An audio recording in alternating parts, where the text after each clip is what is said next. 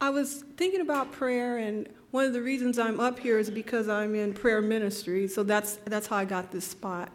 Um, so be careful what you say when the worship committee and the nominating committee call you. You might end up in this spot. Um, but I really prayed about this year how God wanted me to be involved with our church family. I did not have this in mind. Um, I had a list of all the things that I thought God could use me in. He tore up that list. And he just said to my heart, I don't want you to do any of those things that you thought, but I want you to be involved in prayer ministry. So then I thought about it because whatever ministry God calls you to, it's because He's trying to grow you in that spot. So when I was with Cradle Roll, boy, did I learn a lot. I learned so much about the love of God um, in such a simple way. Um, when I went on mission, boy, did I learn a lot on how to live outside of your comfort zone. So when somebody asks you in the church family, or, or it may be outside of that, it may be something that comes through your job, that you may feel like I'm not adequate. But if God puts something in your life and you're praying about it, and He's telling you, Yes, I want you to do this, and you're saying, I don't know how to do this, God will equip you with what you need because it's going to grow you and it's going to grow somebody else. And I just said, Okay, God, let's go. You're trying to grow me. Let's do it. Let's do it. So I'm not here because of anything that I know how to do. I'm here to get to know God better. I'm here because this is going to grow me, and I hope that it will help to grow all of us as I grow. Let's pray. Father, thank you so much that you are the author and the finisher of the total ride. And even, even the ability to want you comes from you. And so, right now, Father, I just pray that you put that in us, put a desire in our heart to love you the way you love us. Thank you that we can ask for that because sometimes it feels embarrassing if we don't really love you, but that's okay according to your word.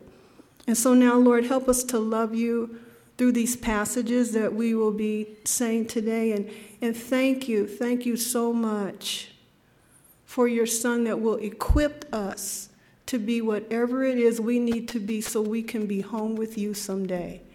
In Jesus' name I do pray. Amen. You know, I was reading this, this story um, in a way. Um, I'm going through the process of going through a lot of the things that are in boxes from my mom having lived with us. And one of the things that I wanted from my mom was her books. And so I've been looking at her books, and, and she had a really interesting collection of books. Uh, she, mom, mom read a lot, a lot. Uh, I remember years ago, she, she read things about who different presidential candidates were going to be before they even got popular. She was always reading these, these books. And, but she also read the red books. We used to call them the red books, and these were books that were were written by um, Ellen White because the covers were red. Okay, now you can get them in all kinds of colors. But I, I noticed in, in, one of her books there was a, a devotional, and um, it was a compilation of um, some writings from Spirit of Prophecy. And I've been reading it. And it's pretty nice because it just says September, whatever, so you can make it, you know, for 2016 if you want to, or whatever year you're reading it in. But there was one that I was reading in particular, and it was talking about the heart of forgiveness and how that is so important in our life. And, and I really needed that because I really struggle with forgiveness. Um, when I was younger, you know, something happened, and um, you might wrong one of your siblings or something, and your parent says, Tell them you're sorry. you know, do this, give this back to them, and tell them you're sorry. And so you do it and give it back. I'm sorry. And I did it. So, okay, I did it right. But in the story, it sounds like it goes a little bit deeper than just what you say. So let's look at the story. I like the story. Thank you, David, for, for reading that with us and responsively. But it's an interesting story. The story is an answer to a question that Peter asked. And, and Peter, I, I, like Peter because um, I can so identify with Peter. Jesus is very discreet, and through the power of the Holy Spirit, all of these stories are in the Bible because they're really about us, but the names have been changed to protect the guilty. And when I read the stories, a lot of times I have to say, okay, where am I in this story? Because the Bible said that these stories were written to be examples unto us. And so I'm reading the story and I see Peter and he asks this question and he says, How many times am I supposed to forgive my brother? And Peter kind of knows the answer, but, but, but he wants to make it better. He knows what's generally accepted, but, but he, he adds a little bit more to it and he says, Seven times? And I've been there when I've talked to people and I feel like I have the right answer anyway, so, but just in case, okay? So, so he asked the question, and then Jesus says, Yeah, seven. But then Jesus multiplies it out. He said, Seven times 70. So, yeah, Peter got it right, but there was much more. And I thought about that, and you notice that Peter has no answer after that. So, so here's my question What was the expression on Peter's face when he heard that answer? Because in between the lines, we have to read, there must have been some body language in there that happened. Because the next thing that happens is Jesus is answering a question. But he already gave the answer, but he's answering a question. So it's almost like, I don't know, those of you who are teachers, maybe you're explaining something and you can look over the sea of the faces that are out there and you can kind of see, you know, this kind of look. Well, what does that mean? And so, reading the faces of the students, you say, okay, maybe I need to give another illustration. And so, you can almost feel this tension because Peter says nothing. And that's large when we look at the different narratives of, of and Peter said, and Peter said. But he doesn't jump right in. So Jesus goes in and he says, okay, I'm going to further explain this. So, what Jesus does is he tells a very gentle story. Um, he's good like that. And he tells a story, as we have already read, about the Lord who forgives a great debt to one who owes him much. In fact, this person could have never in their lifetime repaid the debt. That's how large the debt was. However, the person in the story says, I'm going to pay this. And, and he makes this request. And out of the compassion of the heart of, of the, the master, he forgives him his debt. And I thought about this. I said, so, so then what happened to the debt?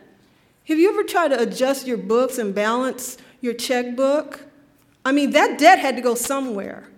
Okay, so the debt, I'm thinking, it obviously fell onto the master, but he forgives him, and, and the person goes away.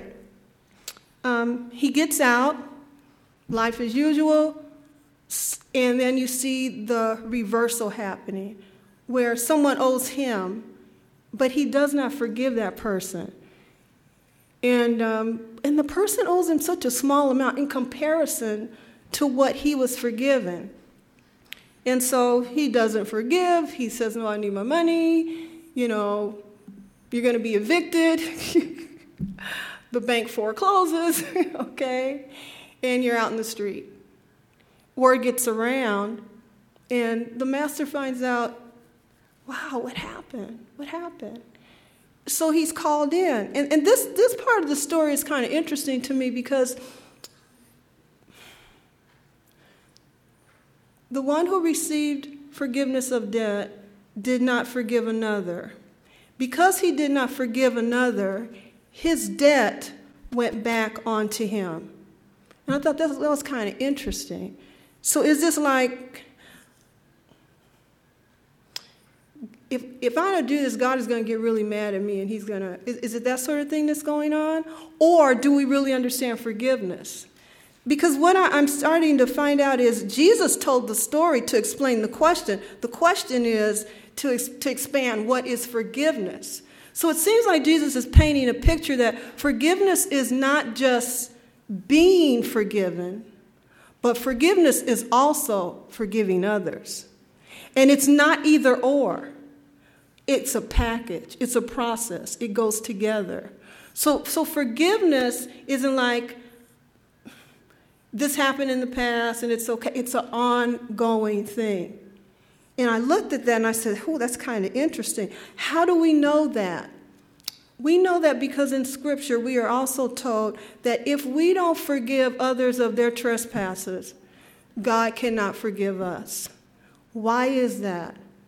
Because forgiveness is a process where we accept God's forgiveness because of his compassion and his love and his sacrifice for us that he pours into us.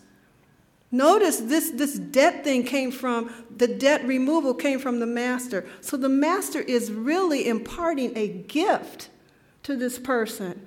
Scripture needs to back it up. Here we go. I was reading and I was kind of discouraged about um, forgiveness and all this sort of thing. And I happened into my Bible and it was in Acts. And it was Acts chapter 5, um, 30 through 32. And it says, The God of our fathers raised up Jesus whom ye slew and hanged on a tree. Him hath God exalted with his right hand to be a prince and a savior, to give repentance to Israel and forgiveness of sins. So, so right then I went, oh, okay, so forgiveness and repentance, that's a gift from God. When God says repent for your sins, He's already given us the gift for the ability to do it. When he says forgive others, that's a gift as well. And I thought, man, that's what's wrong. I've been trying to forgive people by myself. I've been trying to say, okay, I forgive you, and every time I see the person, mm, I'm gritting my teeth. And, and, somehow I don't see Jesus' forgiveness like that. I see Jesus hanging on the cross and he says, Father, forgive me. They don't know what they're doing. So his forgiveness is different than mine. But what he says is because yours is different from mine, because that's all you can do, because of our fallen nature, I will gift you my forgiveness. And so the heart of God pours out his heart of forgiveness into me so that I can give that forgiveness to somebody else. And I thought, wow, that's great. That's, that's good news. I sometimes, you know, had issues with different people that are close to me. And I would think, I know how to act outwardly, but inside I am not doing well. I am not doing well. And you know, the parable said it's from the heart. So this is an inward thing that is happening to us. It is a process that's always going on. So here it is. It's a gift. I said, Great. It's a gift. I'm off the hook. Great, what a package. I've got Jesus, He's my Lord, He's my Prince, He's my Savior. He's the Lord in the parable. And He's giving me repentance. Why is repentance so important? Because it's my sin that's blocking me from getting to Jesus who wants to be with me. He wants to be Emmanuel. He wants to be God with us. Let's make a sanctuary so I can dwell among them. He wants to be with us. But there's this sin block. And so, through the gift of repentance, then we can remove that block so we can be close to each other. And through forgiving others, oh my goodness, it really gets good. Because now I can experience the compassion of Christ. Now, the compassion of Christ, that's really, really interesting. Um, we don't even have the right kind of compassion. We can feel sorry for people or, you know, whatever, but the compassion of Christ is a supernatural process that is like nothing else that humans can come up with. And it only comes from God. And you know what? That's good news. That's good news when you go to work and you can pray and say, God, please give me caring and compassion for my boss, my fellow workers, or whatever. Help me as I live with the people that I live with. Put compassion in my heart. Not tolerance, but compassion. And the compassion of God. Because God coming to be with us is to transform us. If any man be in Christ, he is a what?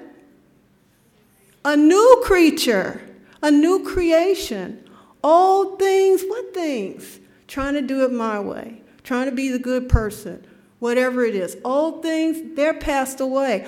All things are become new. All things. Why? So we can be reconciled to each other and to God. And so I thought, oh, thanks God, that is so good. So in the parable, here we have we have this forgiveness of this huge debt that we cannot pay. That's called sin. And through the process of repentance, a gift, it's being removed. And then that means that I am accepting the grace of God. Now, the grace of God is a real interesting term. Um, I read a book that Shelley Quinn wrote. I don't know if you're familiar with her and, and any of her writing, but um, she's one of the main speakers and um, workers with Three Angels broadcast. But anyway, she talks about what is grace. And, and we, we know about grace being unmerited favor. But she also talks about another dynamic of grace. It's also the power of God in us to be who He wants us to be. So, so we've got two things going on here with grace. We've got unmerited favor. We see this in the first part of the parable when, when the man is forgiven this great debt, this unmerited favor. But the second part of it is that grace kick in of him being able to do what God wants him to do.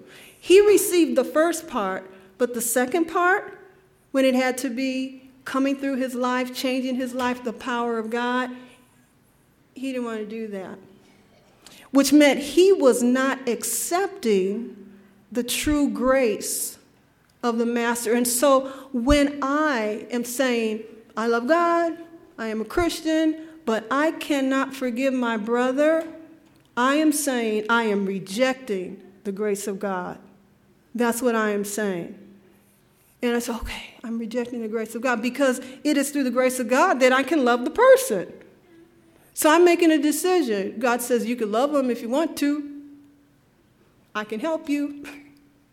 and I'm like, mm-mm. Or have we really thought about it that way? I, when I think about it that way, I am encouraged. And my prayers have really changed a lot over the past few months.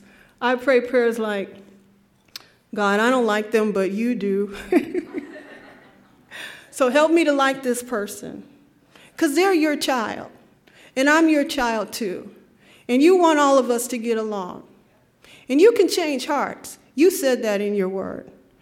David said, Create in me a clean heart and renew in me a right spirit. And David uses an interesting word, renew, which means you got to do it again. You got to start it and restart it and restart it. So I thought about that and I said, you know, Lord, I don't like this person. I went on a mission trip and I did not like the leader. Why was I on the mission trip and I don't even like the leader? Well, it was God's idea for me to go on the mission trip. I told him I didn't want to go, and he just kept after me. And um, and she kept calling me, kept calling me, and I thought, okay. So I prayed about it, and I let her know I was going to go, and I went, and I said, I don't hate her, I just don't like her. You know, isn't there like a middle zone for people? I mean, isn't there? Or I mean, does everything have to be black and, and white? I mean, don't you have like a group of friends where you know?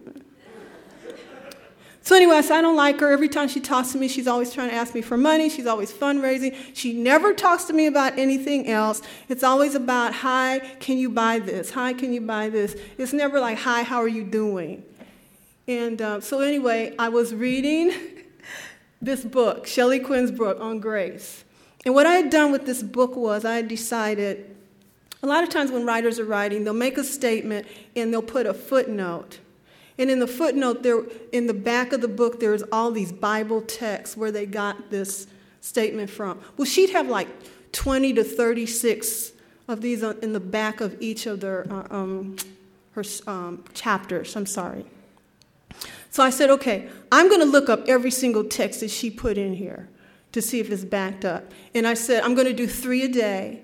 And I went through her book and I read this and I would and I would write them out. I'd write out the word to try to figure out how did she get this from this. And the Holy Spirit just really started working in my life, which helped me to know when you open the Word of God, the Word of God is written by the Holy Spirit. Okay? And, and you have these other names in there, but really it's the Holy Spirit. And you open that book and you start taking time with it, and it starts changing your heart. So by the time I got to mission, I was praying new kinds of prayers. And so, anyway, um, I kept praying. I said, Lord, you know, I'm uncomfortable with this person. The way she talks even irritates me. She speaks broken English. She sounds like she doesn't know what she's doing, and nothing is organized. I said, but help me to love her. That's what I prayed. Help me to love her. So, anyway, the trip goes on, and I find out that day by day, I'm starting to love this person. You know, and, but I'm not, I wasn't gritting my teeth and saying, ah, I'm going to love her. What I was doing was I was having worship, and I was talking to God, and I was studying His Word. And as I was doing this, God was transforming my heart. And He was giving me a heart that could appreciate His other child. And I thought, wow, by the end of that trip, I had such high regard for this person. I began to understand why she spoke broken English because when we got to Belize, everybody spoke broken English. She was Belizean. She fit in, I didn't. I'm the one. I said, What's wrong with her English? You know? She was doing what she knew. The fundraisers, she never talked to me about anything else.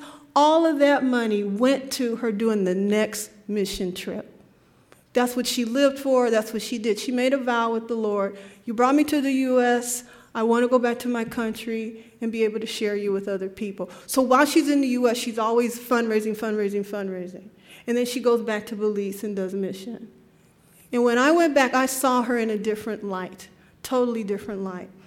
But it was the love of God. It wasn't me saying, I'm going to like her, I'm going to like her. That doesn't work, guys. It makes you stressed, you get a headache, and you hate your Christianity. And you go, I'm through with this God thing. I've tried this, it doesn't work. But it won't work. God does the work through prayer, through Bible study, and so there's this transformed heart. So I thought, wow, this is so cool. God's given me the gift of, of repentance, God's given me the gift of forgiveness. And Christ's object lesson, I was looking at this, this was in one of the mommy books. Um, it says, He who is unmerciful towards others shows that he is not a partaker of God's pardoning grace.